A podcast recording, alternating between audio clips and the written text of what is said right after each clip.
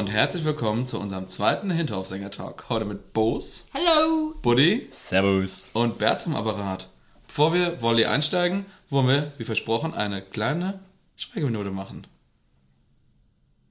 Für alle, die nicht kommen konnten, weil ausverkauft war. Ja, es war ausverkauft. Außerdem hat Buddy nach dem Spiel noch ein paar Überstunden gemacht. Hinterhof-Sänger-Talk direkt nach dem Spiel. Klapptisch-Talk jetzt. Hinterhof vom Stadion zusammen mit Georg Holzner. seines Zeichens Kicker-Redakteur. Wer ihn nicht kennt, sollte ihn kennen. Gerade Experte für Mainz 05, aber jetzt gewechselt leider zu den.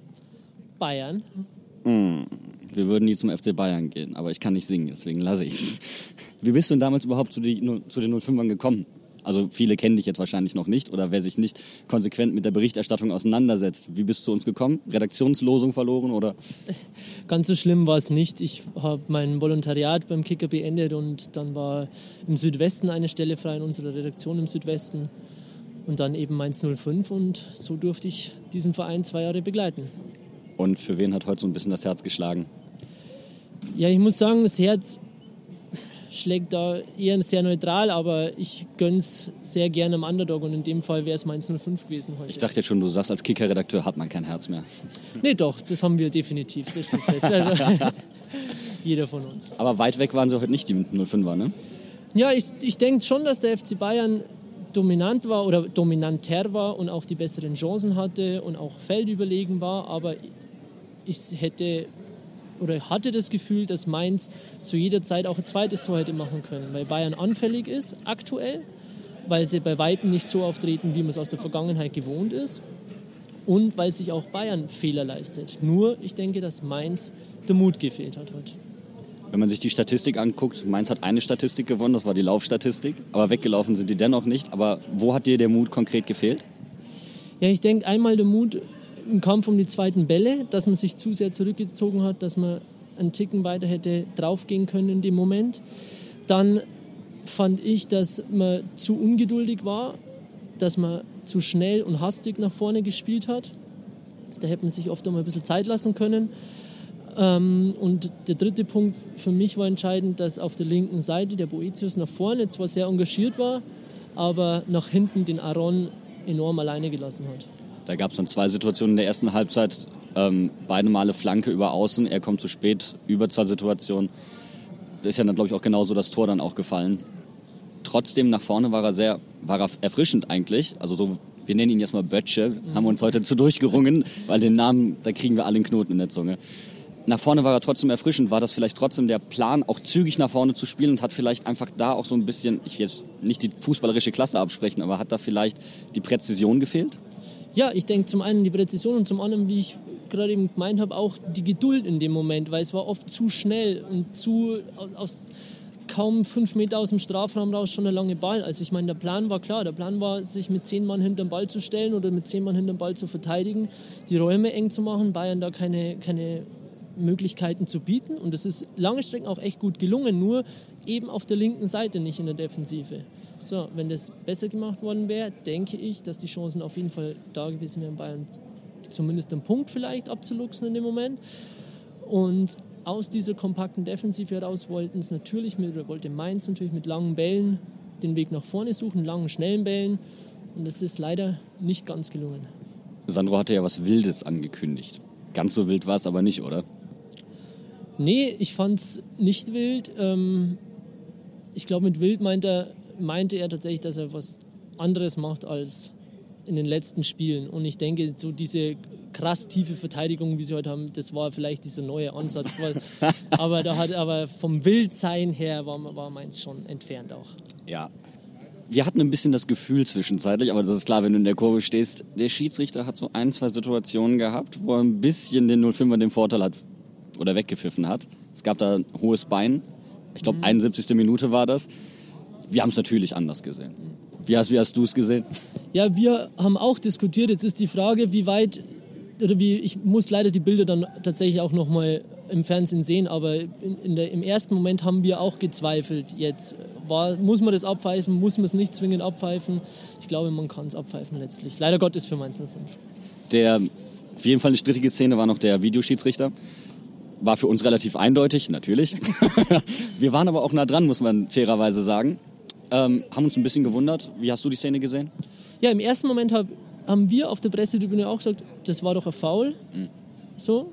Und jetzt haben wir die Bilder nochmal gesehen und da muss man sagen, er muss es nicht zurücknehmen, weil ich, ich für uns war es jetzt keine krasse, eindeutige Fehlentscheidung, sodass der Videoassistent eingreifen muss in diesem Moment. Also von daher, ich denke, man hätte sich nicht beschweren können, wenn das Tor gelten lässt. Das Spiel war, du hast vorhin schon gesagt, die Bayern waren nicht ganz sattelfest.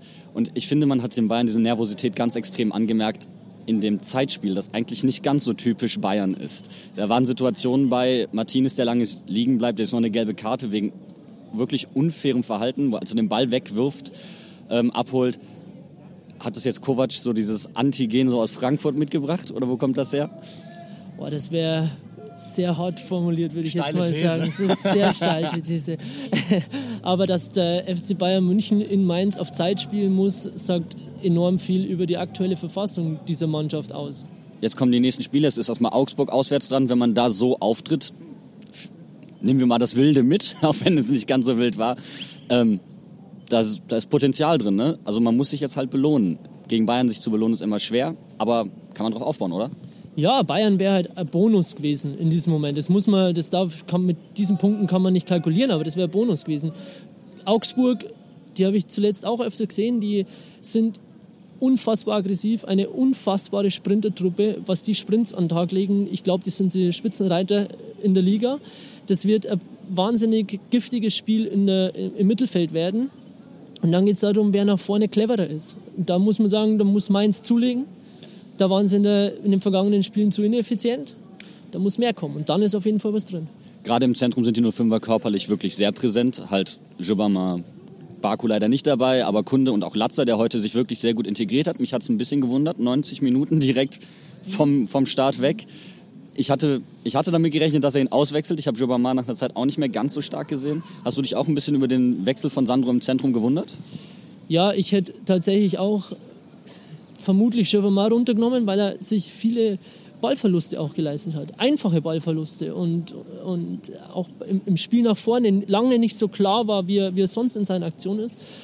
Ähm, dass Lazar durchspielt, fand ich auch überraschend. Aber ja, ist gut, er fühlt sich fit. Ich habe vorhin auch mit ihm kurz gesprochen, schaut gut aus. Also ja, Umso besser. Maxim hat ja noch eine Riesenchance gehabt, aber den hätte man es wirklich gegönnt, oder? Also wenn man es jemandem gönnt, dann gönnt man es dem Alex, oder? Ja, ich gönn's dem auf jeden Fall. Alex ist ein, ich finde, überragender Typ, der enorm bodenständig ist, der sich in keiner Weise wichtiger als das Team nimmt, der sich auch mit dieser aktuellen Lage, dass er auch mal auf der Bank sitzt oder häufiger total arrangiert, sich da, der da keinen Terror macht und gar nichts.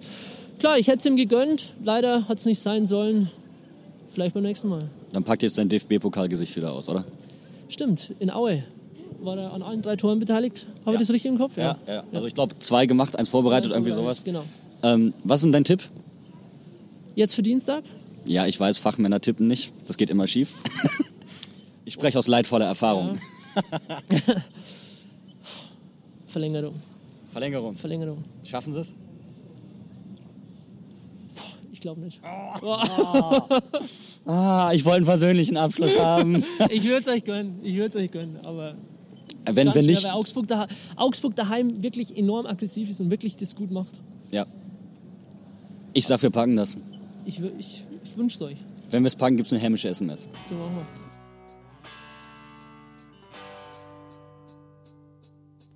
Was wir gestern leider nicht gepackt haben, war der Sieg gegen die Bayern.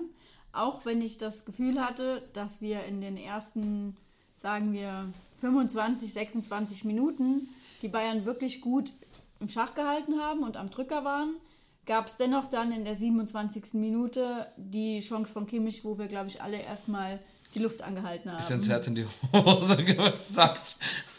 Definitiv, aber ich finde, diese Szene kann man wunderbar auslegen und an dieser Szene kann man ganz viel sehen, dann auch in Bezug aufs Tor. Ähm, der Georg und ich haben es ja im Interview auch schon angesprochen, wir haben da ähm, Boetius so ein bisschen auch in der Verantwortung gesehen, der da nicht mit zurückgekommen ist richtig. Also bei der Chance von Kimmich war der Abstand noch größer zum, äh, zu seinem Mitspieler Aaron, ähm, als es dann beim Tor war. Er hat sich dann so über das Spiel so ein bisschen entwickelt und hat dann mit die Seite dicht gemacht. Aber der Chance von Kimmich war er viel zu weit weg, hat den Rückraum gedeckt, wo keiner war. Er hat einen leeren Raum gedeckt, was ärgerlich ist. Ähm, lässt er seinen Außenverteidiger-Kollegen etwas alleine. Der sieht da blöd aus. Kimmich macht's überragend. Da haben wir richtig Lack. Ähm, und dann beim Tor. Er ist zwar näher dran, aber er deckt wieder einen Rückraum, wo wieder keiner ist. Und da muss er seinem Kollegen helfen. Vielleicht kann er dann die Flanke verhindern. Die, und ganz ehrlich, die ist Weltklasse. Die Flanke ist Weltklasse. Und wie Goretzka den macht, den macht auch nicht jeder so. Das war auch mega der enge Raum im Strafraum. Das, allein das, der, der war ultra präzise, der Pass.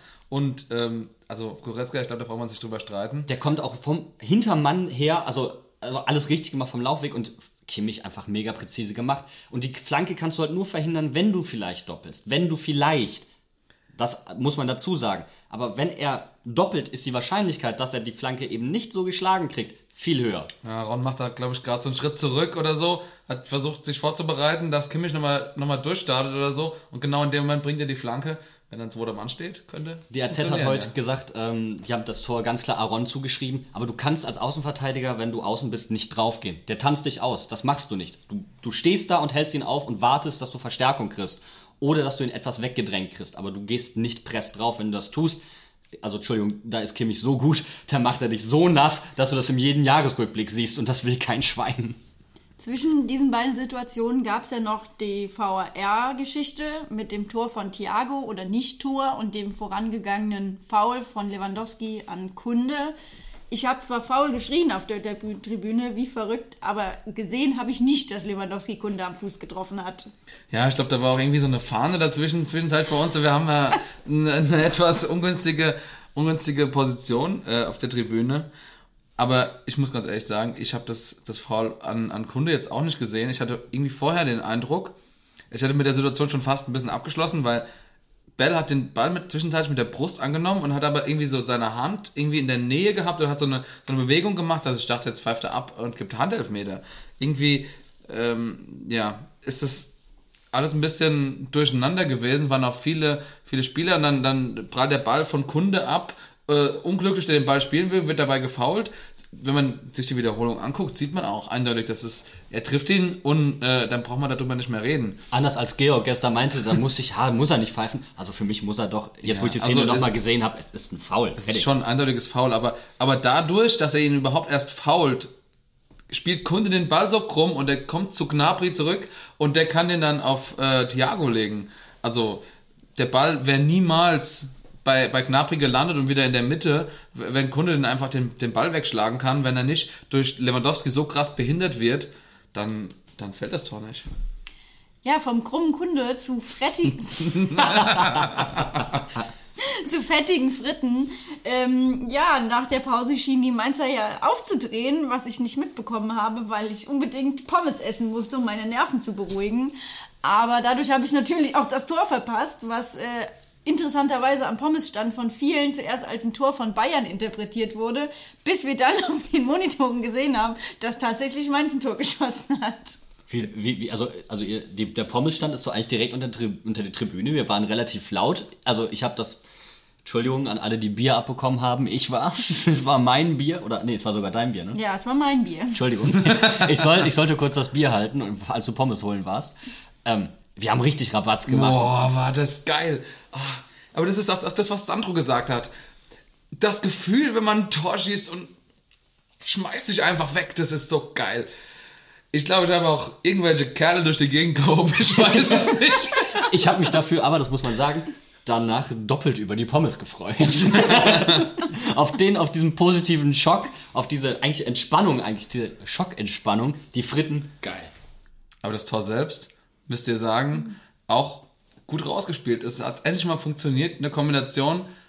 Ich muss alles zurücknehmen, was ich über Brosi gesagt habe. Heute hat, also gestern das Spiel, das hat super funktioniert.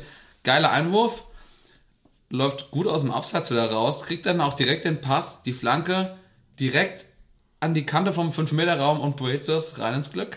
Ja, wir haben uns aber vor dem Spiel ernsthaft Sorgen gemacht über Brosi, ne? Ja, haben wir. Also, also, Haben wir. also nicht nur wir, sondern einf- einfach der ganze Block bei uns war so, oh wei. Brosi, mit jedem, dem wir gesprochen haben, hat gesagt, oh, über die Seite von Brosi könnte es heute eng werden. ja, weil Gnabry ja eigentlich auch einen wirklich guten Lauf hat, ne? Aber der, der äh, Brosi war da, Und, Alaba. und vor allem, ey, der, der, stimmt, aber die, Der Pass von Kunde, das war ja der Einwurf, und dann kam ja der Pass von Kunde zurück, der war gar nicht so gut. Den hat er dem eigentlich in den Fuß gelöffelt so ein bisschen, oder hat ihn nicht sauber getroffen. Und Brosi nimmt den an, der Ball hoppelt noch. Und der nimmt den im Steigen. Entschuldigung, da hat er Flanke des Grauens, ja. hin und wieder überrascht er einen ja schon mit besonderen Fähigkeiten, ne? Also an dieser Stelle Applaus.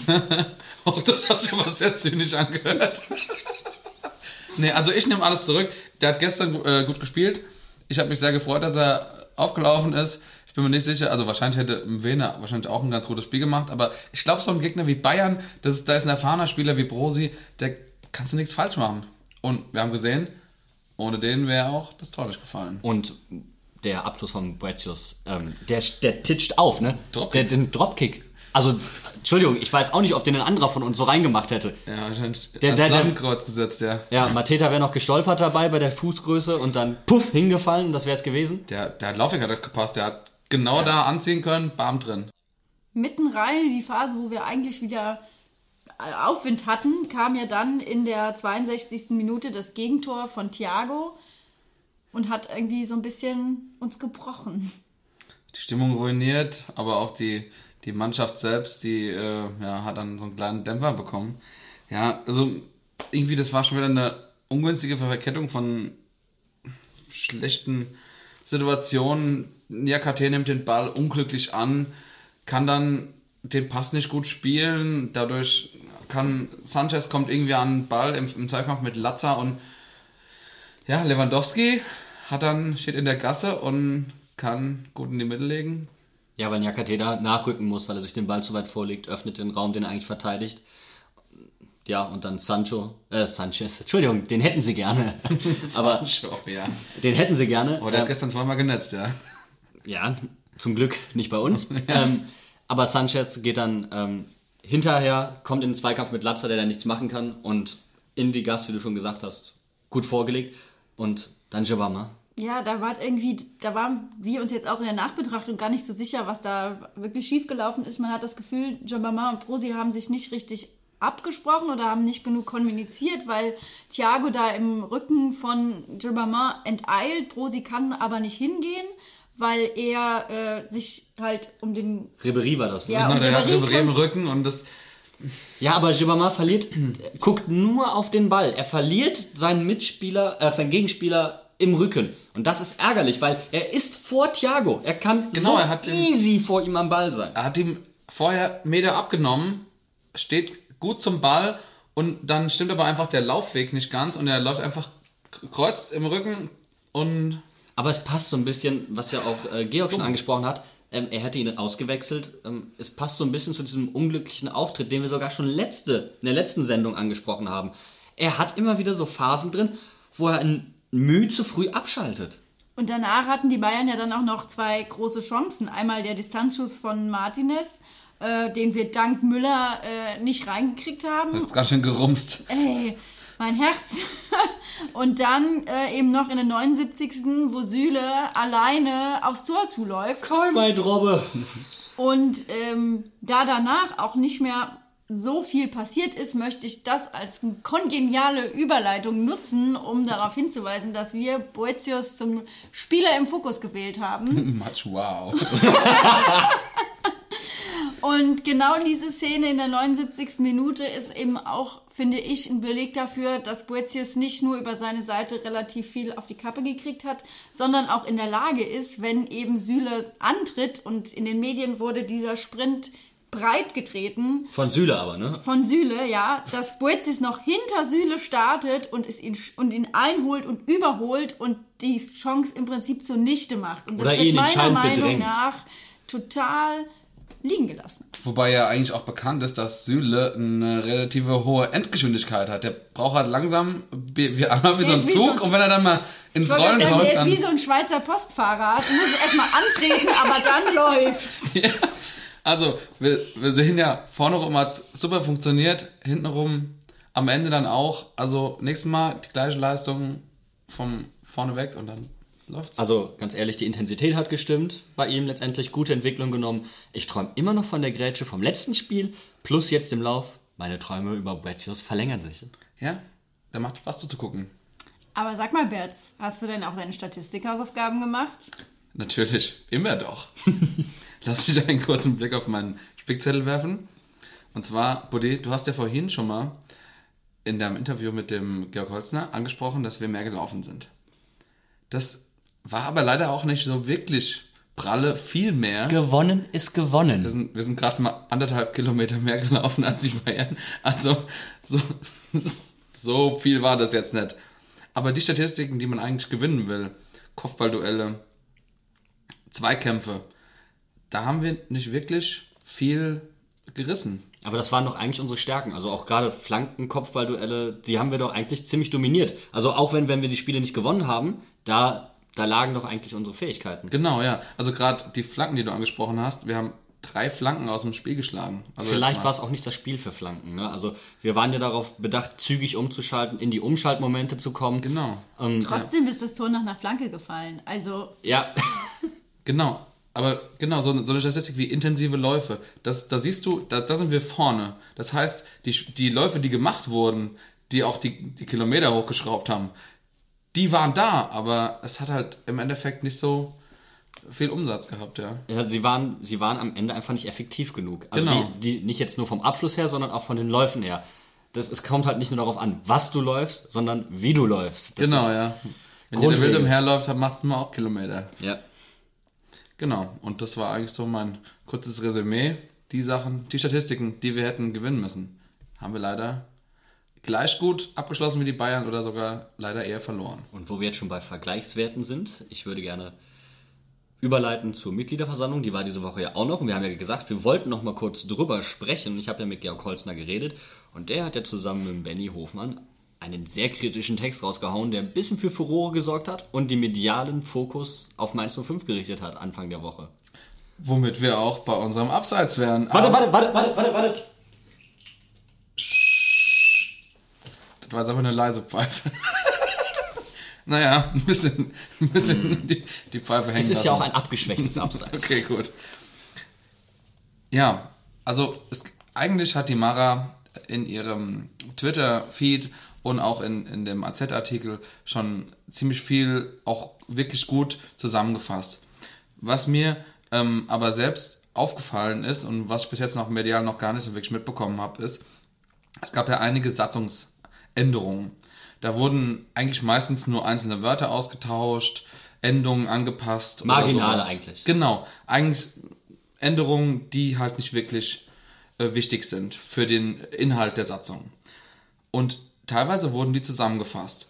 Es war aber für viele Le Leute immer schwer nachzuvollziehen, wo genau welche Änderung ist und dann nochmal kurz zu gucken, okay, über was stimme ich gerade ab.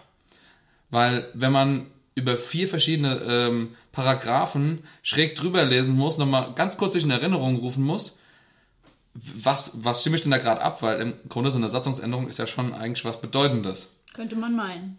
Ja, und das ging etwas schnell. Also es war, wo wurde sehr, sehr viel kumuliert zusammengefasst und dann war, und es wurde auch über Sachen doppelt abgestimmt oder, oder abgestimmt zusammengefasst. Genau. Es wurde oder? nicht, es wurde nicht ähm, gedoppelt abgestimmt, sondern es wurde jeder Paragraph einmal abgestimmt, aber mehrere Paragraphen zusammen. Also Ah, okay. zum Beispiel Paragraph 4 Absatz 1 und 3 plus Paragraph 6 Punkt 5 Entschuldigung, und sowas. Und dann musst du teilweise halt noch mal ganz kurz in der Satzung nachlesen, Mhm. äh, wo bin ich denn jetzt eigentlich, was stimmen wir denn ab? Und dann war, lief die Abstimmung schon und dann hat unser Aufsichtsratsvorsitzender gesagt, ach ja, hat jeder abgestimmt, bupp, fertig und ich so, Moment, wo war ich denn? Ja, also es ging etwas schnell. Gut, ich meine, die Leute wollten auch fertig werden. Wir waren am Ende bei 3 Stunden 45. Ich glaube, keiner hat gedacht, dass es wirklich so lange dauert. Aber die Zeit für die Satzungsänderungen, die muss man sich eigentlich nehmen.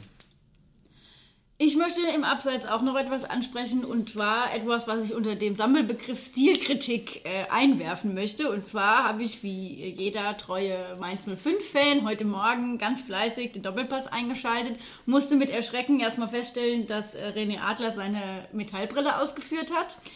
Ähm, da möchte ich an der Stelle nicht mehr viel zu sagen, aber was ich doch anmerken möchte, was mir wirklich gestern Abend und auch heute Morgen verstärkt aufgefallen ist, ist, dass das Spiel Mainz gegen Bayern als Parallelspiel zu Dortmund gegen Hertha quasi nur dafür gedient hat, zu zeigen, ähm, Effizienz gegen Schönspielen. Was wir Mainzer gemacht haben, war in keiner Sendung in irgendeiner Weise Thema. Selbst René Adler hat im Doppelpass nicht wirklich gesagt, was er an den Mainzern so besonders fand. Also Mainz war eigentlich nur so der mediale Steigbügelhalter und das finde ich ist halt, es spiegelt auch einfach nicht die Leistung da. Wir haben ja, Georg hat es ja auch schon gesagt, wir haben eine gute Leistung gebracht, aber das wird gar nicht honoriert. Das geht eigentlich allen am Hintern vorbei. Es ist komplette Wumpe.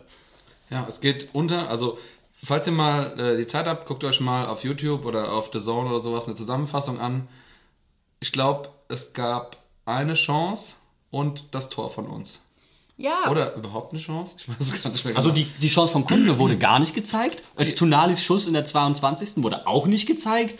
Und das waren keine schlechten Möglichkeiten. ja. Der Punkt war, dass man, also ich als Fan im Stadion hatte auch mit dem Einblenden des Zwischenstandes Hertha gegen BVB 2 zu 2 das Gefühl, alles klar, hier wird gleich abgepfiffen, Bayern hat gewonnen, Dortmund hat unentschieden gespielt und das ist das Einzige, was an diesen Spielen interessiert.